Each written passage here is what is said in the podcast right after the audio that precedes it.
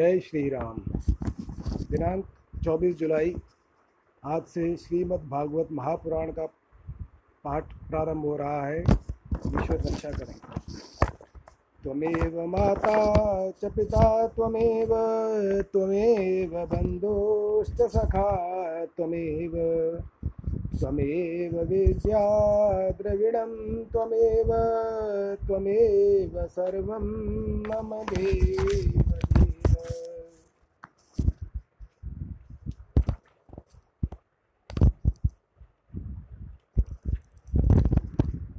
चतुश्लोकी भागवत। हमें वासमे वाग्रे नान्यद यत सद सत परम पश्चादहम यदेच यो अविश्येत सो अस्म्यहम। ऋते अर्थम यत प्रतीयेत न प्रतीयेत चात्मने, तद्वित्तात्मानो मायां यथा आभासो यथा तमः। यथा महांति भूतानि भूतेश भूतेषु चावचेष्वनु प्रविष्ट अन्य प्रविष्टानि तथा तेषु न तेष्वहम् एतावदेव जिज्ञास्यन्तत्व, जिज्ञासुनात् आत्मनः। अन्वय अन्वय व्यतिरेकाभ्याम यत स्यात् सर्वत्र सर्वदा। अर्थात, सृष्टि के पूर्व केवल मैं ही मैं ही मैं था। मेरे अतिरिक्त न स्थूल था, न सूक्ष्म, और न तो दोनों का कारण अज्ञान। या जहाँ यह सृष्टि नहीं है, वहाँ मैं ही मैं हूँ। और इस सृष्टि के रूप में जो कुछ प्रतीत हो रहा है, वह भी मैं हूँ। और जो कुछ बच रहेगा, वह भी मैं ही हूँ। वास्तव में न होने पर भी जो कुछ अनिर्वचनीय वस्तु मेरे अतिरिक्त मुझ परमात्मा में दो चंद्रमाओं की तरह मिथ्या ही प्रतीत हो रही है अथवा विद्यमान होने पर भी आकाश मंडल के नक्षत्रों में राहु की भांति जो मेरी प्रतीति नहीं होती, इसे मेरी माया समझनी चाहिए।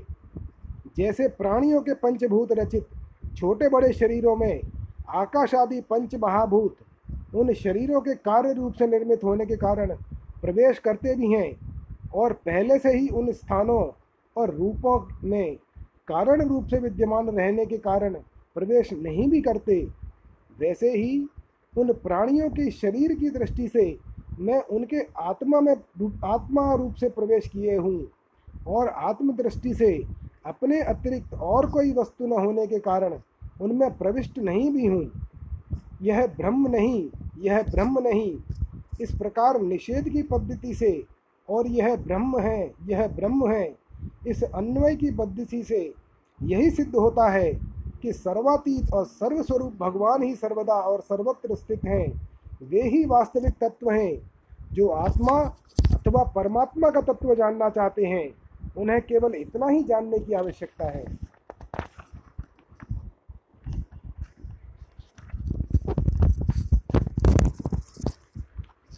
श्रीमद् भागवत महात्म्य, स्वयं श्री भगवान के श्रीमुख से ब्रह्मा जी के प्रति कथित।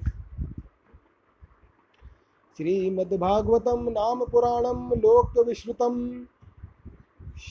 शृणु शृणु आयात श्रद्धा युक्तो मम संतोष कारणम लोक विख्यात श्रीमद्भागवत नामक पुराण का प्रतिदिन श्रद्धा युक्त होकर श्रवण करना चाहिए, यही मेरे संतोष का कारण है। नित्यम भागवतम यस्तु पुराणम पठते नरः प्रत्यक्षरम भवे तस्य कपिलादानजम फलम। जो मनुष्य प्रतिदिन भागवत पुराण का पाठ करता है उसे एक एक अक्षर के उच्चारण के साथ कपिला गौ दाने का पुण्य प्राप्त होता है। श्लोकार्ध श्लोक पादम व नित्यम भागवतोदभवम। पठते शृणुयाद यस्तु, गो सहस्र फलम लभेत। जो प्रतिदिन भागवत के आधे श्लोक या चौथाई श्लोक का पाठ अथवा श्रवण करता है, उसे एक हज़ार गोदान का फल मिलता है। यह पठेत प्रियतो नित्यम श्लोकम भागवतम सुत। अष्टादश पुराणानाम फलाम फलाम फलमाप्नोति मानव।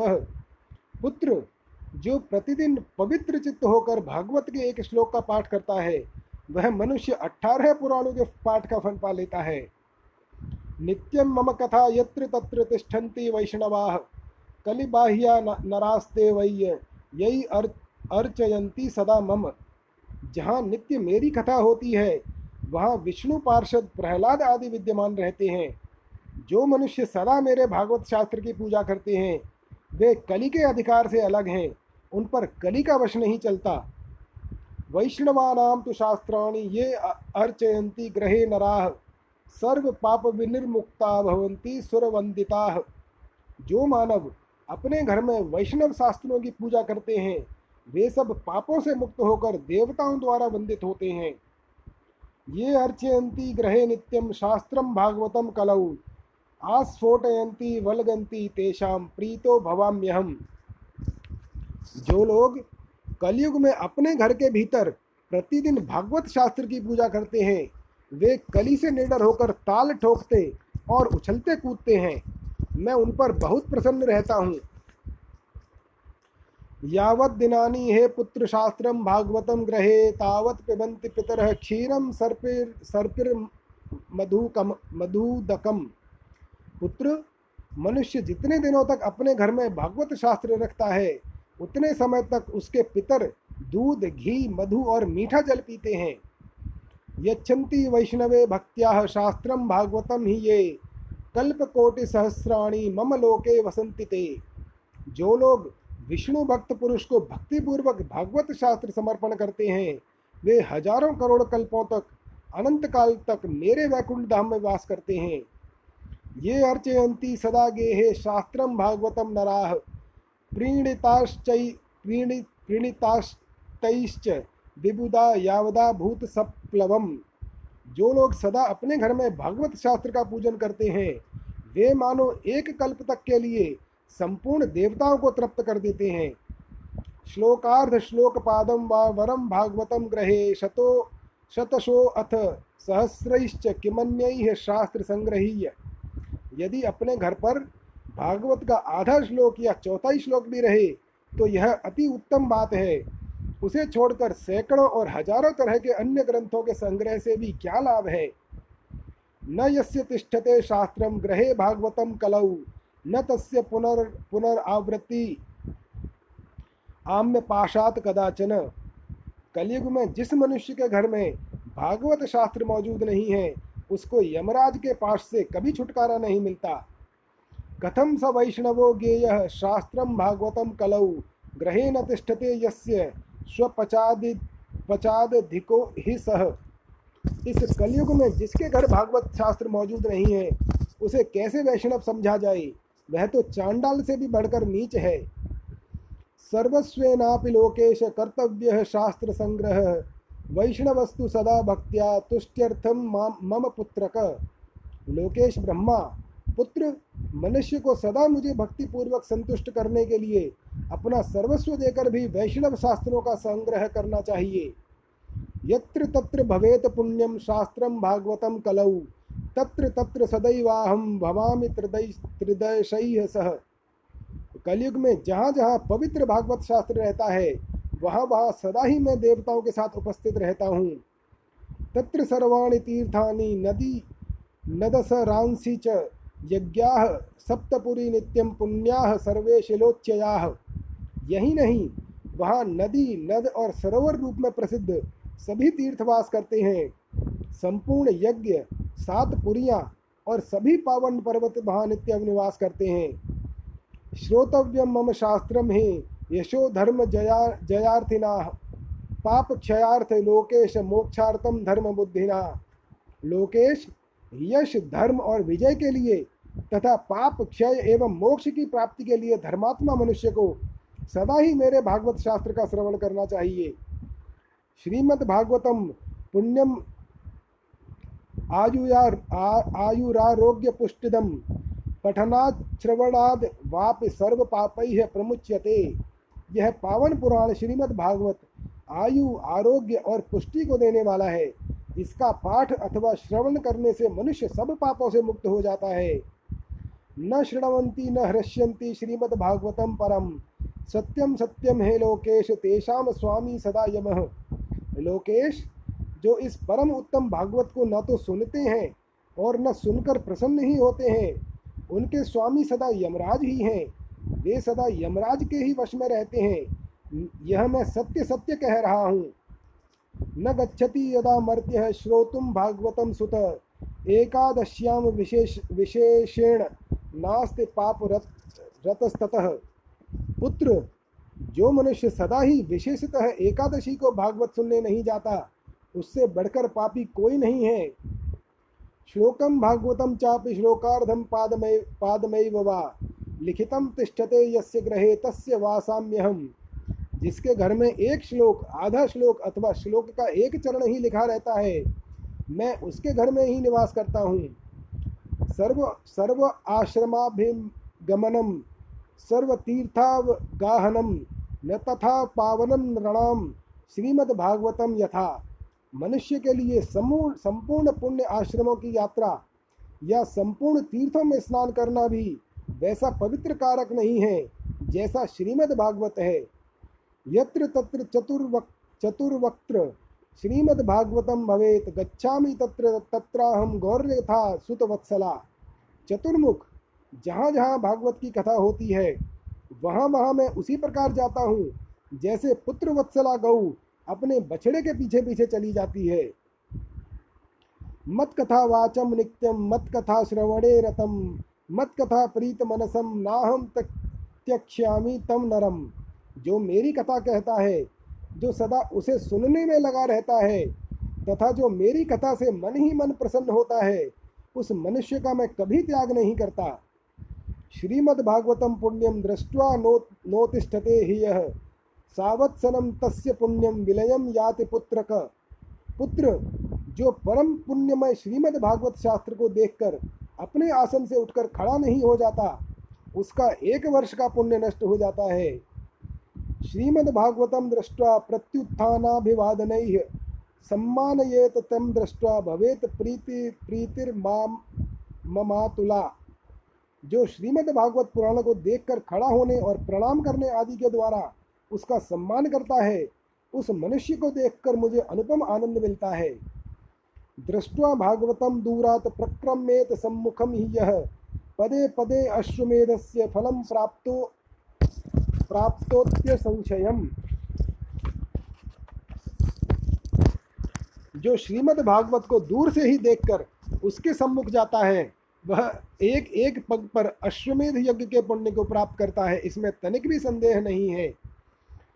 उत्थाय प्रणमेद यो वै श्रीमद्भागवतम नर धन पुत्रांस तथा दारान भक्तिम च प्रदम प्रददाम्यहम जो मानव खड़ा होकर श्रीमद्भागवत को प्रणाम करता है, मैं उसे धन, स्त्री, पुत्र और अपनी भक्ति प्रदान करता हूँ। महाराजोपचार रईस्तु श्रीमद्भागवतम सुत शृणवंती ये नरा भक्त्या तेषाम वश्यो भवाम्यहम हे पुत्र जो लोग महाराजोचित सामग्रियों से युक्त होकर भक्तिपूर्वक श्रीमद भागवत कथा सुनते हैं, मैं उनके वशोभित हो जाता हूँ, वशीभूत हो जाता हूँ। मामोत्सवेशु सर्वेशु श्रीमद्भागवतम परम शृणवंती ये नरा भक्त्या मम प्रीतय प्रीत्य च सुव्रत। वस्त्रालंकरण पुष्प ह्यधूपदीपोपहारकैः वशीकृतो ह्यः, ह्यहं तैश्च सत सत्यस्त्रिया सतपतिर्यथा। सुव्रत, जो लोग मेरे पर्वों से संबंध रखने वाले सभी उत्सवों में मेरी प्रसन्नता के लिए वस्त्र, आभूषण, पुष्प, धूप और दीप आदि उपहार अर्पण करते हुए परम उत्तम श्रीमद् भागवत पुराण का भक्तिपूर्वक श्रवण करते हैं, वे मुझे उसी प्रकार अपने वश में कर लेते हैं। जैसे पतिव्रता स्त्री अपने साधु स्वभाव वाले पति को वश में कर लेती है। श्री सुखदेव जी को नमस्कार। प्रवजंतम नुपेतम पेत कृत्यम द्वैपायनो विरह कातार आजुवाह, आजु, आजुहाव, पुत्रेति तन्मयता तरवो अभिनेदु, स्तम सर्वभूत हृदय मुनिमा नतो अस्मि। जिस समय श्री सुखदेव जी का यज्ञोपवीत संस्कार भी नहीं हुआ था, सुतराम लौकिक वैदिक कर्मों के अनुष्ठान का अवसर भी नहीं आया था। उन्हें अकेले ही संन्यास लेने के उद्देश्य से जाते देखकर उनके पिता व्यास जी विरह से कातर होकर पुकारने लगे, बेटा बेटा, उस समय तन्मय होने के कारण श्री सुखदेव जी की ओर से वृक्षों ने उत्तर दिया। ऐसे सबके हृदय में विराजमान श्री सुखदेव मुनि को मैं नमस्कार करता हूँ। यह स्वा स्वानुभाव अखिलम श्रुतिसारमेक मध्यमात्म दीप दीप मतिति तीर्षताम तमो अंधम संसारिणाम करुणा, करुणया आह पुराण गुह्यम तम व्यास सुनु सुनुमुपयामी गुरु मुनि नाम यह श्रीमद्भागवत अत्यंत गोपनीय रहस्यात्मक पुराण है। यह भगवत स्वरूप का अनुभव कराने वाला और समस्त वेदों का सार है। संसार में फंसे हुए जो लोग इस घोर अज्ञान अनंत, अंधकार से पार जाना चाहते हैं, उनके लिए आध्यात्मिक तत्वों को प्रकाशित करने वाला यह एक अद्वितीय दीपक है। वास्तव में उन्हीं पर करुणा करके बड़े बड़े मुनियों के आचार्य श्री सुखदेव जी ने इसका वर्णन किया है। मैं उनकी शरण ग्रहण करता हूँ। स्वसुख निभृत चेतास्तद व्युदस्तान यभावो अप्यजित रुचिर लीला कृष्ट कृष्ट सारस्तदीयम। व्यतनुत कृपया यस्तत्वदीपम पुराणम तमखिलम व्रजिनघ्रम व्यास सुनूम नतो अस्मि। श्री सुखदेव जी महाराज अपने आत्मानंद में ही निमग्न थे। इस अखंड अद्वैत स्थिति से उनकी भेद दृष्टि सर्वथा निवृत्त हो चुकी थी।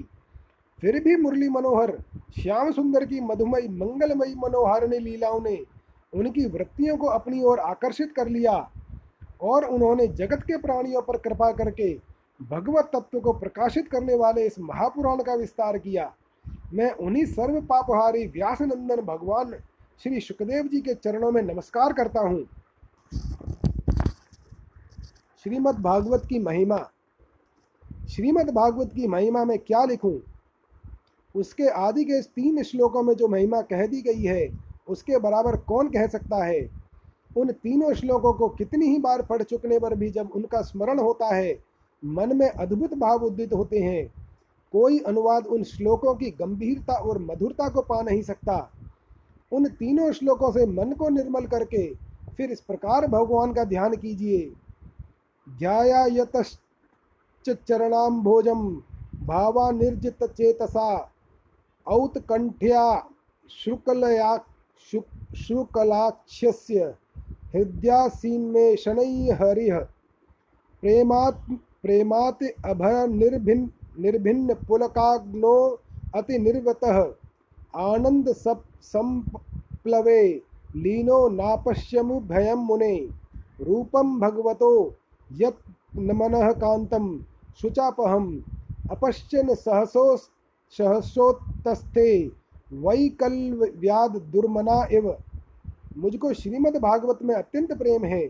मेरा विश्वास और अनुभव है कि इसके पढ़ने और सुनने से ईश्वर को, मनुष्य को ईश्वर का सच्चा ज्ञान प्राप्त होता है और उनके चरण कमलों में अचल भक्ति होती है। इसके पढ़ने से मनुष्य को दृढ़ निश्चय हो जाता है कि इस संसार को रचने और पालन करने वाली कोई सर्वव्यापक शक्ति है। एक अनंत त्रिकाल सच चेतन शक्ति निखात, दिखात।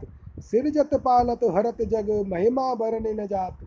इसी एक शक्ति को लोग ईश्वर, ब्रह्म, परमात्मा इत्यादि अनेक नामों से पुकारते हैं।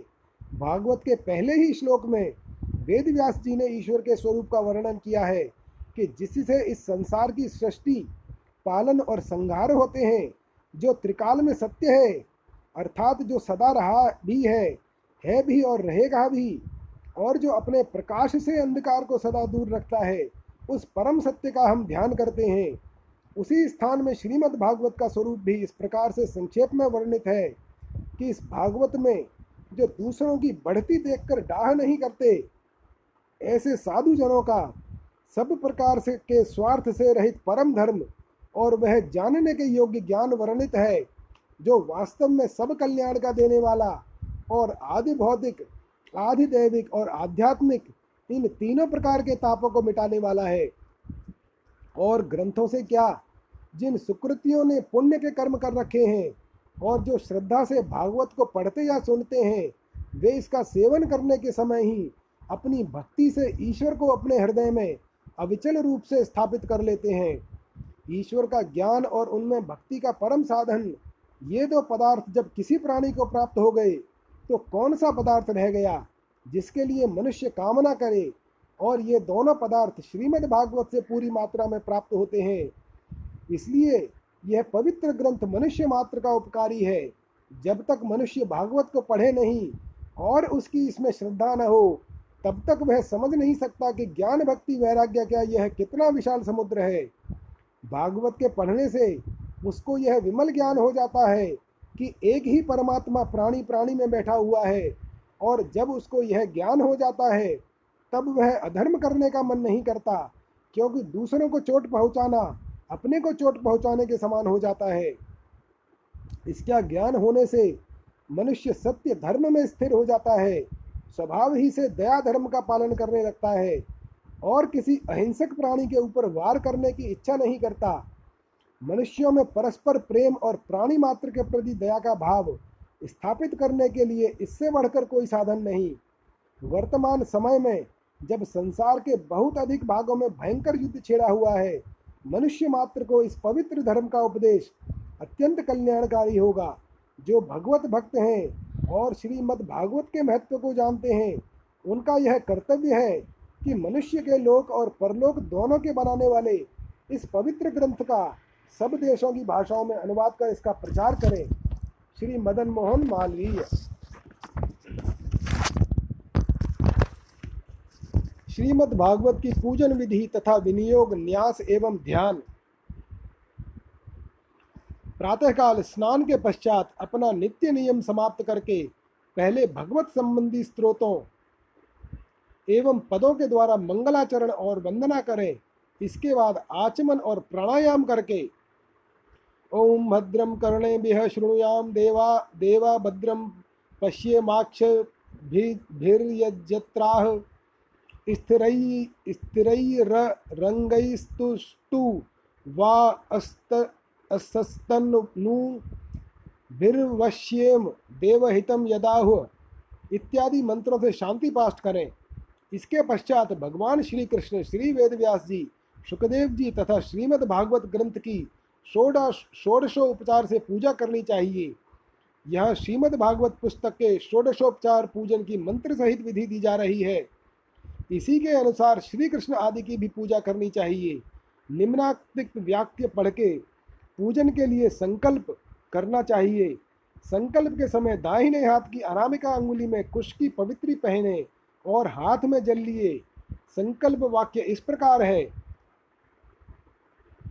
ओम तत्सत, ओम विष्णुर्विष्णुर्विष्णु ओम अद्वैतस्य ब्राह्मणो द्विपी द्वितीय परार्धय श्री श्वेत वाराह कल्पे जम्बूद्वीपे भरतखंडे आर्या आर्य आर्यवर्तैक देशांत देशांतर्गते पुण्यस्थाने कलियुगे कलिप्रथमचरणे, अमुक संवत्सरे, अमुक अमुक का, अमुक मासे, अमुक पक्षे अमुक योग वारा, वारांश, वारांशक लग्न मुहूर्त करना करना करणान्वितायां शुभ पुण्य।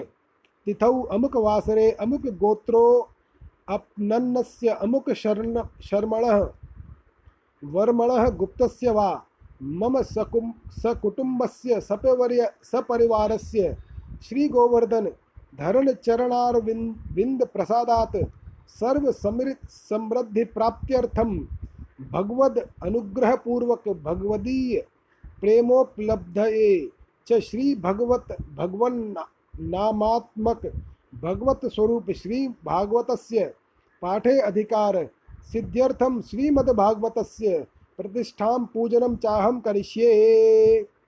इस प्रकार संकल्प करके तदस्तु मित्रावरुणा तदग्ने संयो अस्मभ्यमिदमस्तु शस्तम।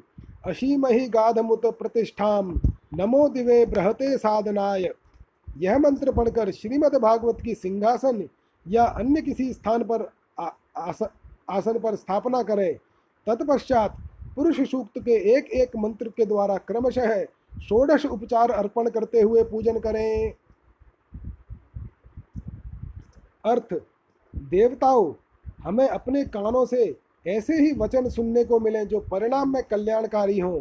हम यज्ञ कर्म में समर्थ समर्थ होकर अपनी इन आँखों से सदा शुभ ही शुभ देखें अशुभ का कभी दर्शन न हो। हमारा शरीर और उसके अव, अवयव स्थिर हों पुष्ट हों और उनसे परमात्मा की स्तुति और भगवान की सेवा करते हुए हम ऐसी आयु का उपभोग करें ऐसा जीवन बिताएँ जो देवताओं के लिए हितकर हो। जिसका देव कार्य में उपयोग हो सके।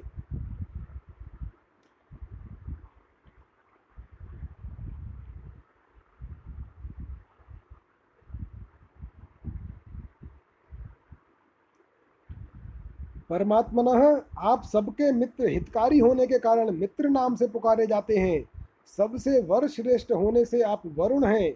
सबको ग्रहण करने वाले होने के कारण आप अग्नि हैं। हम आपको इन मित्र वरुण एवं अग्नि नामों से संबोधित करके प्रार्थना करते हैं कि यह सूक्त आपके सुयश्य पूर्ण यह श्रीमद् भागवत रूप सुंदर उक्ति अत्यंत प्रशस्त हो। सर्वोत्तम होने के साथ ही इस ख्या, इसकी ख्याति एवं प्रसार हो तथा यह सूक्त हम लोगों के लिए ऐसा सुख ऐसी शांति प्रदान करे जिसमें दुख या अशांति का मेल न हो। अर्थात इससे नित्य सुख नित्य शांति प्राप्त हो। हम चाहते हैं अविचल स्थिति। हम चाहते हैं शाश्वत प्रतिष्ठा। इस, इसे इस सूक्त के द्वारा हम प्राप्त कर सकें। देव देव यह जो आपका अंत, अत्यंत प्रकाशमान, परम महान समस्त लोगों का आश्रयभूत सूर्य नामक स्वरूप है, इसे हम सदा ही नमस्कार करते हैं। पूजन मंत्र। ओम सहस्र शीर्षा पुरुष सहस्राक्ष सहस्रपात सभूमि सर्वतस्प्रत्वात्यंतिष्ठ दशांगुलम श्री भगवान नाम स्वरूपिणे भागवताय नमः यामी इस मंत्र से भगवान के नाम स्वरूप भागवत को नमस्कार करके आवाहन करें। ओम पुरुष एवद एवैदम सर्व यद भूतम यच्च भाव्यम। उताम्रतत्वशेषानो तदन्य नातिरोहित रोहति श्री भगवान नाम स्वरूपिणे भागवताय नमः आसनम समर्पयामि। इस मंत्र से आसन समर्पित करें। ओम एतावानस्य महिमा तो ज्यायांश पुरुषः पादो अस्य विश्वभूतानि दिवे। श्री भगवान नाम स्वरूपिणे भागवताय नमः पाद्यम समर्पयामी। इस मंत्र से पैर पखारने के लिए गंगा जल समर्पित करें। ओम त्रिपार त्रिपादूर्ध्वम।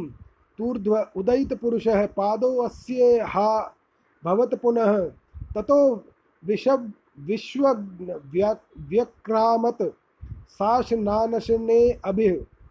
श्री भगवान नाम स्वरूपिणे भागवताय नमः। अर्घ्य समर्पयामी। इस मंत्र से अर्घ्य गंध पुष्प आदि सहित गंगाजल निवेदित करें। ओम ततो विराट विराट जायत विराजो अधिपुरुष।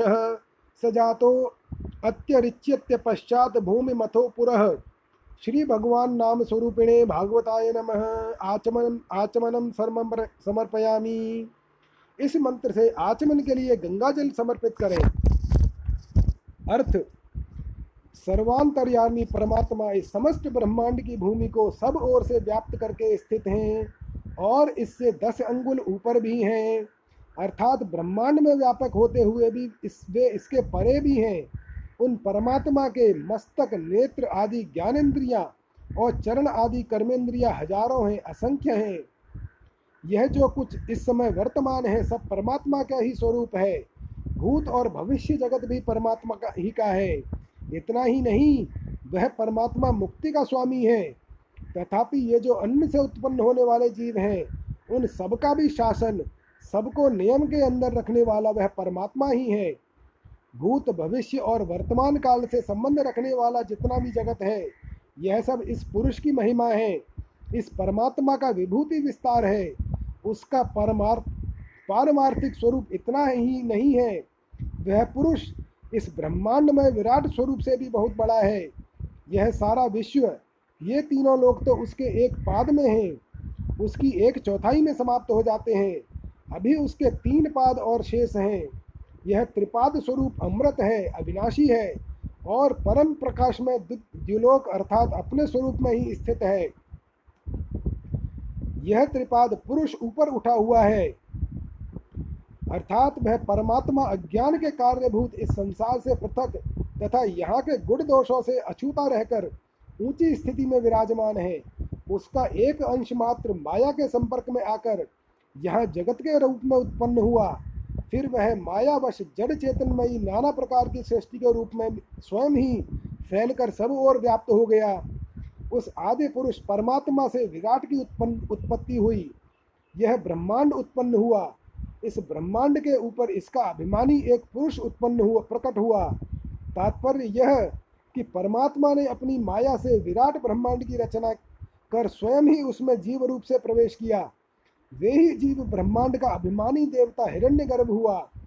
इस प्रकार उत्पन्न होकर वह विराट पुरुष, पुनः देव, तिर्यक और मनुष्य आदि अनेकों रूपों में प्रकट हुआ। इसके बाद उसने भूमि को उत्पन्न किया और जीवों के शरीरों की रचना की।